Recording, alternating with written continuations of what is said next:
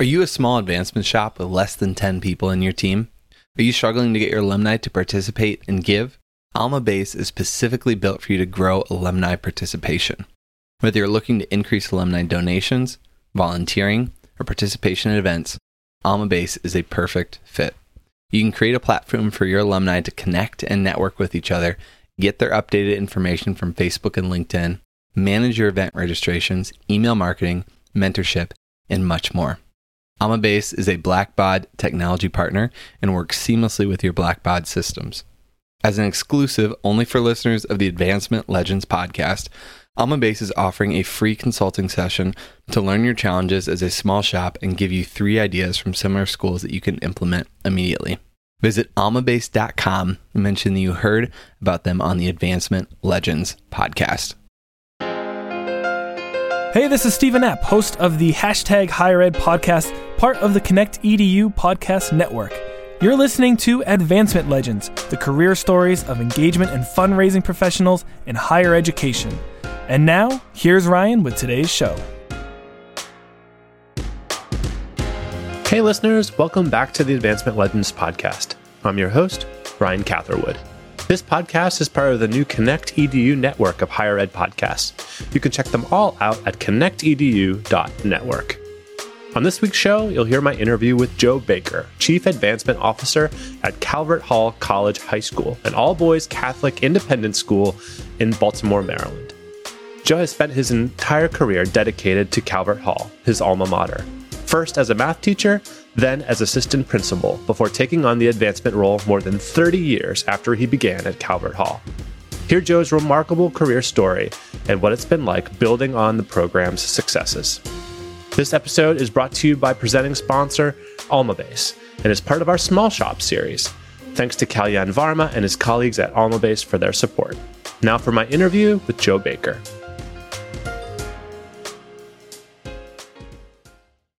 Joe Baker, thank you so much for joining me on the Advancement Legends podcast. It's great to speak with you. My pleasure, Ryan. Joe, uh, you know, normally on the podcast, we go back to your college age self, but we're going to do things a little bit differently today, uh, going back just a little bit further, because last week we had a an advancement professional on the show from the American School in Paris, which was, of course, an independent high school. And this week, of course, you are the, the chief advancement officer at Calvert Hall College High School as well, which is a private boys prep school located near Baltimore. Uh, so I'd love to go back to sort of your early days and talk about your high school experience and what it was like to be a student at your alma mater. Oh, sure. Thanks for uh, having me on the show. I really enjoy being part of it. I'm an older guy. I graduated from Calvert Hall in nineteen seventy-six. Just had an awesome experience here. Just uh, really, really strong teachers, people who had been here for, you know, were dedicated, been here for a while.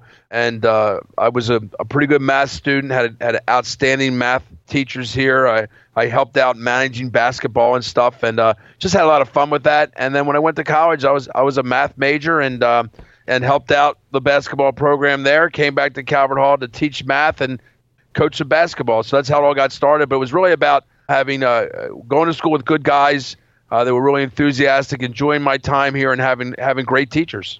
Going to sort of a, a private high school, was that something that was kind of the plan all along, or did you go there? It looks like you went there for all four years of high school. Sure. Were there any traditions in your family of going to? Well, kind of, kind of interesting. So it's uh, Calvert Hall's a Catholic school, and I had gone to a, I lived very close by, grew up very close by the school, but I had gone to the, the local uh, Catholic grade school, Immaculate Heart of Mary, and uh my friends uh, came to Calvert Hall. My my four uncles had gone to the arch rival, Loyola High School, which is a Jesuit school. But uh, somehow along the way, I, I wanted to come to Calvert Hall. My parents really liked Catholic education, and uh, so I had that great experience here. And then I, I moved on to Loyola College now, uh, Loyola University after that. So I, I did, uh, you know, sixteen years of Catholic education. Well, what was it about, I guess, first of all, the, the Catholic education there at Calvert Hall and then Loyola, Maryland, that really sort of stood out for you in terms of well, the... The, the life? Yeah, I just think that, that in those places, and, and you get good people going there. So you're going to you're going to school with uh with kids that are very similarly minded to you or have the same interests, that kind of thing, even though each person's an individual. But I would say that the factor about those schools are that, one, they're teaching the whole person. So it's not just about the academic subjects. It's about the values. It's about learning to care for others, et cetera. So you're picking up a much broader education than just the academics. And then it, it really is about the teachers. So that the teachers at both Calvert Hall and Loyola were outstanding from a technical point of view. My my uh, math teachers were just awesome at both places. And I, for example, also had taken some Spanish at, at Calvert Hall. And, you know, I was just really well taught, and it made a difference in my career. Also that um, they took a personal interest to you. Your teachers knew who you were. They knew you by name. They knew what you did outside the classroom. So that whole personal interaction and that teaching the whole person was really the, the best part of those, those, those experiences. Yeah. So you, you graduated from high school, you went to Loyola University Maryland with the intentions of being a, a math major, a poli-sci major. And then you, you sort of immediately went to, to graduate school, still at, at Loyola. What, what were you thinking as you were approaching graduation? Were you imagining being a teacher? Well, you know, I, I kind of uh, thought about doing some sort of math jobs because of, I was a little bit ahead in math. A lot of my good friends at Loyola had already left and uh, moved on to, to uh, jobs. They were working like as systems analysts and mathematicians. But I also liked, you know, my Calvert Hall experience and my teachers. And I could see that my teachers at Calvert Hall were having a fun time all, all the time. You know, they were having a fun time doing what they were doing. So I kind of made my mind in midway through my senior year that I, w- I wanted to try to teach. And uh, very fortunate that a spot opened up for me. So I, I began teaching here this September after I graduated from college. That's amazing. And so you were a, a math instructor for twenty-one years. Correct. And um, obviously that was a, a huge part of your of your life. Tell me, um, what were some of the, the, would you reflect back on your experience as a math teacher, some of the stories that really stand out? Well, I just think I tried to make math, I like math, I like the, I like solving problems, I try, try to figure out what's going on, that kind of stuff, but I, I really enjoyed working with the students, and, and I uh, was very fortunate to teach the, the very best students in the school, and I was also very fortunate to teach the students that, you know, didn't find math the easiest topic. So what I really worked on was trying to make math understandable to everybody. And and I do that a lot through, um, you know, kind of like connecting math to real life. Instead of adding X's and X's, I'm, I'm, I'm adding apples and apples. And I'm I'm trying to make it probably too simple. And sometimes I make it kind of humorous. But I think uh, it was fun trying to uh, make something that people often think is ununderstandable, uh, understandable for everybody. Right. Yeah, that's great. So your career progressed. Of course, you were a, a leader at Calvert Hall College High School. And then you had the opportunity to be an assistant principal. Tell me about how that transition occurred. So we had a transition in uh, the principal's position, and uh, the a guy who had been there a long time, who I knew well, had became the principal, and he had been the assistant principal for academic affairs. And uh, I actually had applied for a different position. I had applied to be the director of the honors program, and uh, he reached out to me and asked me to apply for the academic assistant principal's position. So uh, he was very kind to give me that opportunity, and it was uh, it was really a neat transition for me. Uh, uh, working with kids a lot individually on helping them, it, I was able to translate not always just the math, but you know my my ability to try to help kids to to work through difficulties and, and make subjects more uh, approachable for them. Also, as part of that job was uh, doing the master schedule of the school, which may have been one of the reasons I got picked for that job, because it was uh, we have a very intricate schedule. Kids run, there's twelve hundred students here running over probably nine hundred different schedules, and uh, kids have different schedules every day. So uh, we had a good program, computer program to work with, but uh, I, I became kind of well known for the, my ability to to put the schedules together, and, and particularly for students trying to do very difficult scheduling things, find a way for that to make it happen. So it was, it was good, good fun, and, and I spent thirteen years in that position working with, with students, their parents, guidance counselors, to try, you know, try to have kids have the best experience here at Calvert Hall. Yeah. So assistant principal for academic affairs, were there other assistant principals for other aspects have, of the school? So really we have two assistant principals. So the academic affairs, I was responsible for teachers, guidance, scheduling, Uh, actually enrollment, recruiting kids, that kind of stuff. And then the other assistant principal was a little bit of discipline, student activities, social events, that kind of stuff. I see. Okay, so there was a bit of a delineation of labor there. And along the Absolutely. way, and along the way, you were involved with the uh, the basketball team. Is that right? Yeah. So I, I uh, most of my probably about twenty-five years that I, of my time here was spent with basketball. So I When I first came in, I was assistant coach for uh, four years on the varsity, and then I was actually the head coach for nine years in the Baltimore Catholic League. Really, we had a great tradition of basketball at Calvert Hall. We had a, it's, a, it's very competitive in the Baltimore area. So it was nine years as the assistant coach, I mean, head coach of varsity basketball, and then I did another, I think, ten-year run or twelve-year run as the varsity assistant a little bit later. So uh, still work the uh, don't. I'm not an assistant coach anymore. We still have a summer basketball camp. I still work the basketball camp. I just had a. A great basketball has been a really great part of my life in terms of meeting people and such. When I've traveled to coach uh, camps and traveled overseas to coach a little bit, and so it's uh it's just another form of teaching. And, and the and the best part of that, just like the math and, and the other things that I've done, is really about the interactions with the students. Now here's a word from our presenting sponsor, AlmaBase. Here's co-founder Kalyan Varma. Small shops are unique. By definition, they're always resource constrained. And their challenges are unique as well. So interestingly, most of the content that gets published, even speakers at conferences, are mostly from large universities. And a lot of the ideas that get presented are not suitable for small shops. Having worked with hundreds of institutions like this, ranging from K twelve schools to liberal arts colleges to small universities, we have a team of small shop experts that can help you with the right ideas. Whether you're just starting your alumni program and want to build an alumni database, or you have an existing program and want to increase participation, AlmaBase can help you succeed without increasing resources. To learn more and increase your alumni participation rates, visit alma base dot com. Be sure to mention that you heard about AlmaBase through the Advancement Legends podcast.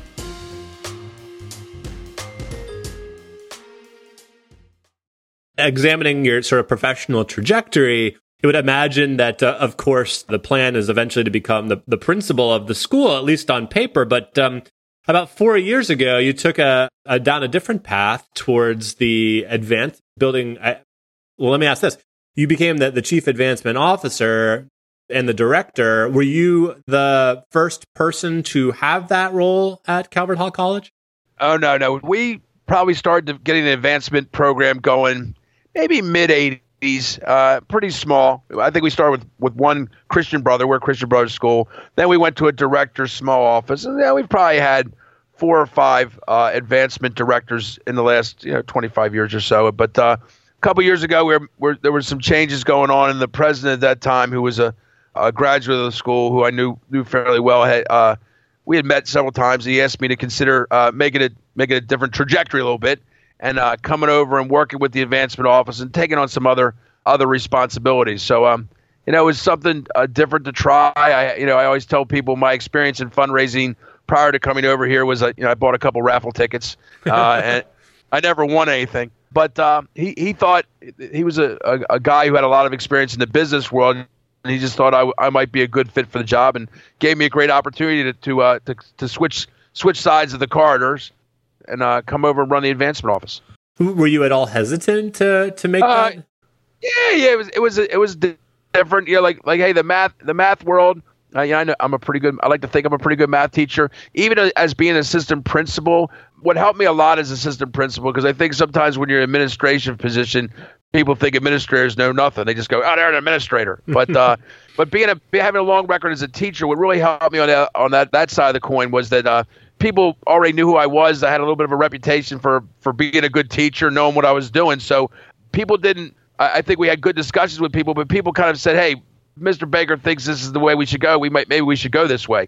Coming over to advancement, like I have no ba- no real background. I've got to got to build a reputation. I've got to uh, figure out how to see if we can't get some things done to help the school. And so it was a little bit uh, nerve-wracking because the comfort level wasn't there that I had in the other positions. So what did you do to sort of, um, you know, adapt to the learning curve there in, in advancement, begin to develop a strategy to help the program move forward? Sure. That's, that is an awesome question. So I, I tried to put into play things that had worked with me and the math world, the basketball world, being assistant principal. So um, I had always worked in settings that where we had teamwork was involved, great math department, great basketball staffs. So really tried to set the office as a, more of a head coach, assistant coach thing than a than a boss and subordinates.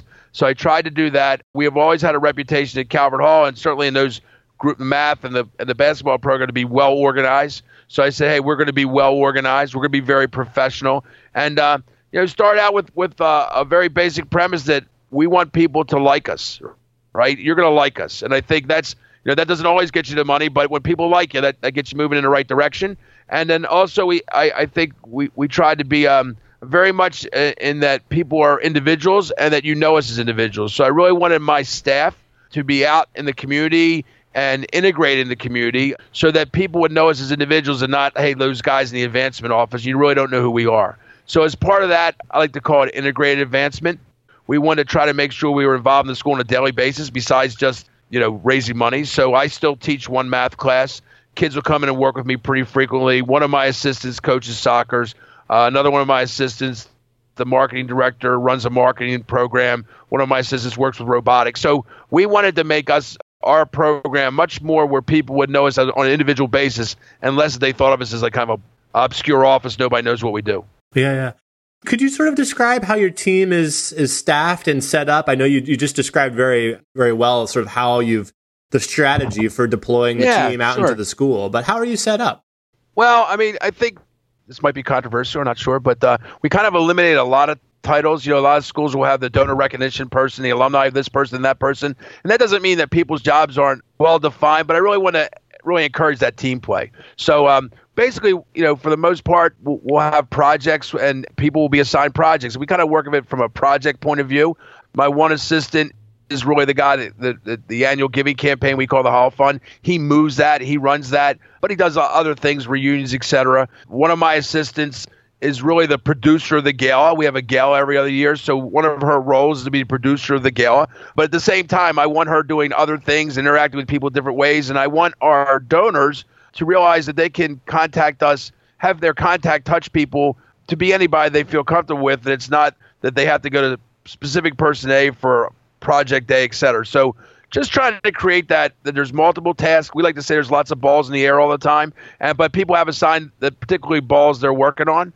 I do have one person who's dedicated to communications for the school and for advancement, but again, we all work together, and, and she'll do things that are more on the advancement side than the communication side. And we have a, a database administrator who really is doing the hardcore entering, recognizing people, et cetera. Mm-hmm. And and so, you know, thinking back to when you were getting getting started as uh, leading the team, you know, what were your re- recollections about that first big gift that you asked for yourself, and um, sort of getting your your sort of the nervousness out in terms of asking for money?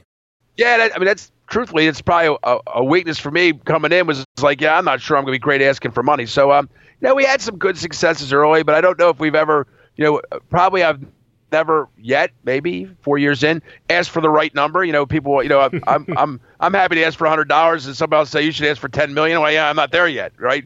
But I think um, what's really helped me too is is knowing our donors. And that's one of the reasons I was brought over here, because I know a lot of people from either teaching them or their fathers or whatever. So I can easily be well conversant with people into the nineteen fifties who have some sort of connection to me in some way, right? So I really work hard on that concept of uh, having a comfort level with the donor that the conversation is much, much more natural, right? That it's not like, hey, I'm here to beat you out of something or take it away from me. I always tell people it's uh, people will say to you in advancement sometimes, what's your strategy for somebody? You know, and my, my response is it's not a strategy. I'm not I'm not trying to take it from you. I want you to give it to me.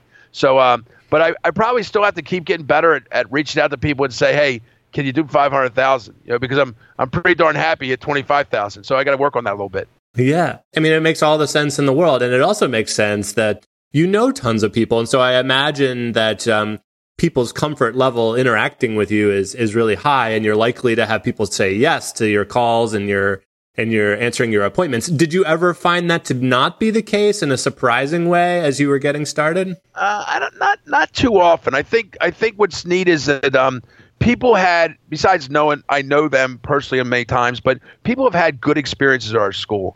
So when we go out and do meet with people or set up events out of town or whatever, people will come out because they had good experiences.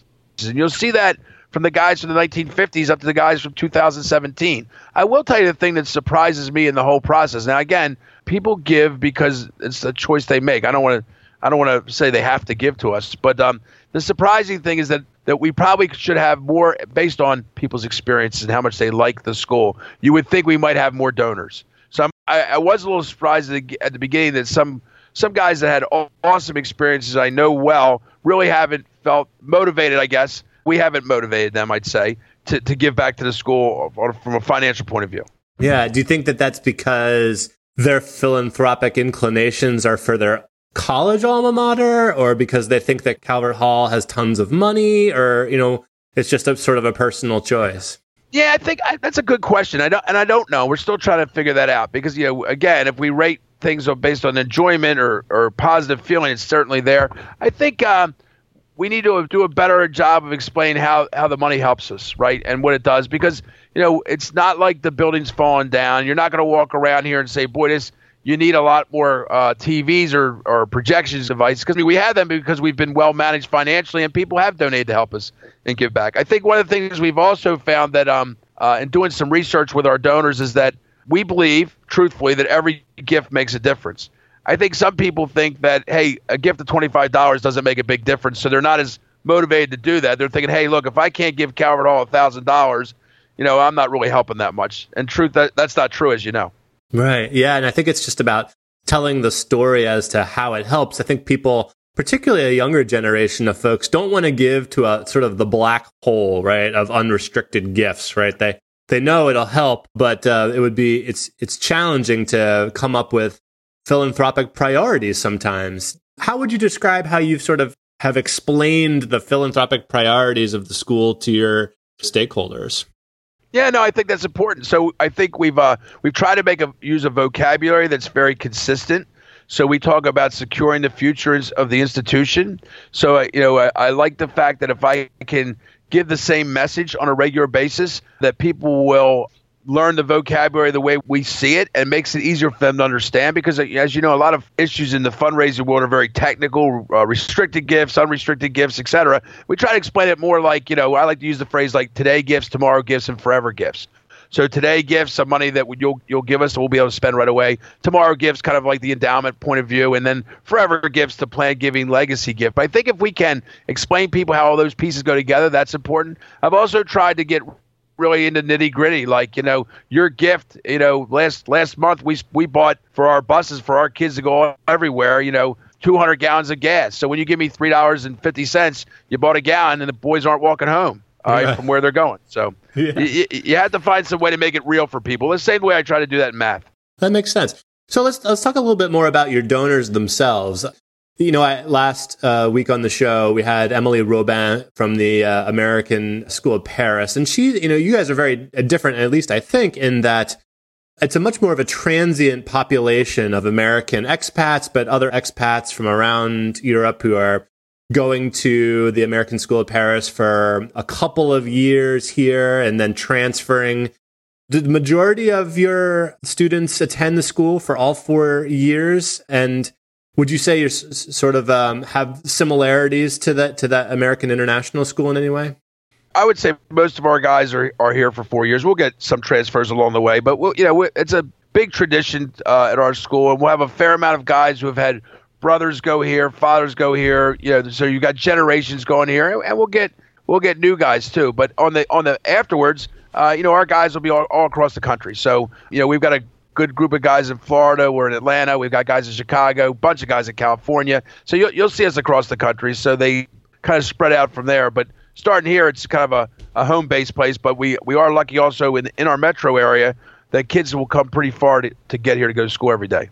Wow. And so uh, um, in terms of your donor base itself, is it made up largely of alums, or you have a lot of parents? I know I know Emily last week was talking about, you know, it's just, it's really about families and parents for them. I, but I imagine yeah, you yeah. guys have a lot more loyalty. Yeah, when it comes I, to I would say, I would say the large majority of our uh, support comes directly from alumni, because there's just so many of them. You know, we're, we're graduating uh, two fifty, two seventy-five guys a year. We probably have thirteen thousand, you know, uh, living alumni, something along those lines. So a large majority of those donors, uh, we will get some good support from our parents, but we, for example, you know, the complicated world of fundraising, um, you know, there's a parents club, so they, they'll do a lot of money raising opportunities on their own. So we don't always deal directly with the parents, but good play from grandparents, good play from past parents, but large majority of this stuff is coming from alumni. And can I ask you about your, your participation rate, just to give a little context about how many uh, alumni are donors, or what percentage? Yeah, I would say a good class, you know, in terms of participation is going to push up to like twelve, fifteen percent. A lot of classes are probably more in that eight to ten percent range or something along those lines, which is certainly an area we got to try to keep trying to figure out. Yeah.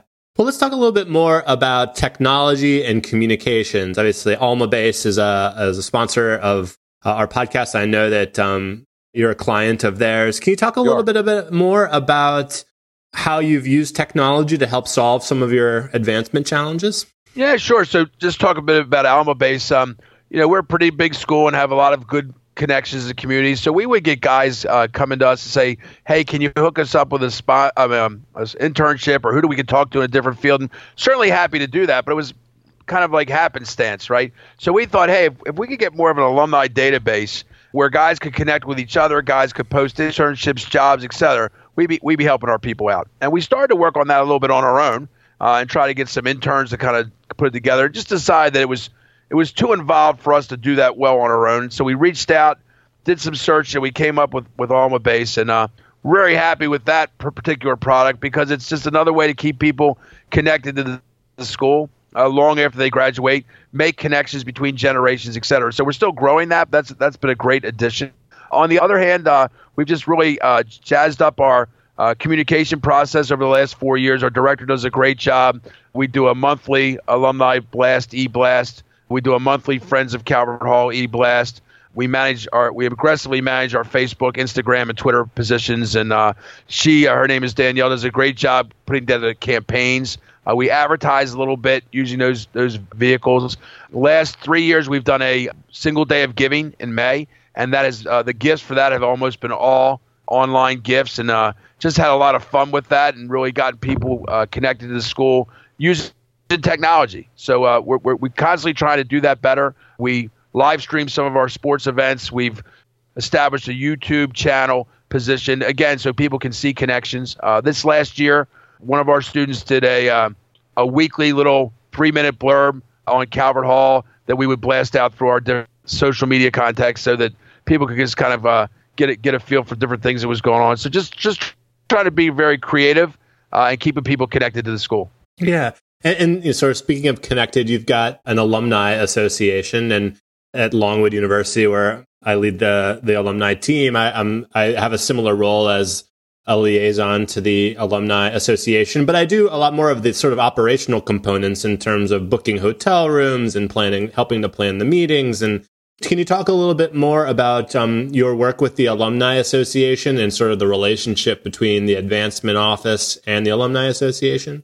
The Alumni Association is, is kind of a separate group, and uh, really a, a good bunch of guys who have been doing great work for the school for, for decades. And uh, we just try to be a, a support system for them. They have different events that they'll run during the year, et cetera, and, and we'll try to fill in where we can, pitch in, help out, et cetera, so that we can coordinate what we do together. We have a famous uh, football game that we play on Thanksgiving Day each year called the Turkey Bowl against our arch rival Willow uh, High School. And the night before that, we have a great homecoming event at school. seven hundred to eight hundred guys will come back, and uh, just a just a great spirited event. The Alumni Association runs that, which is a awesome way to raise a little bit of money, keep guys connected. So uh, they're good guys that, that we try to uh, help them do their work, and they've made some great gifts to the school.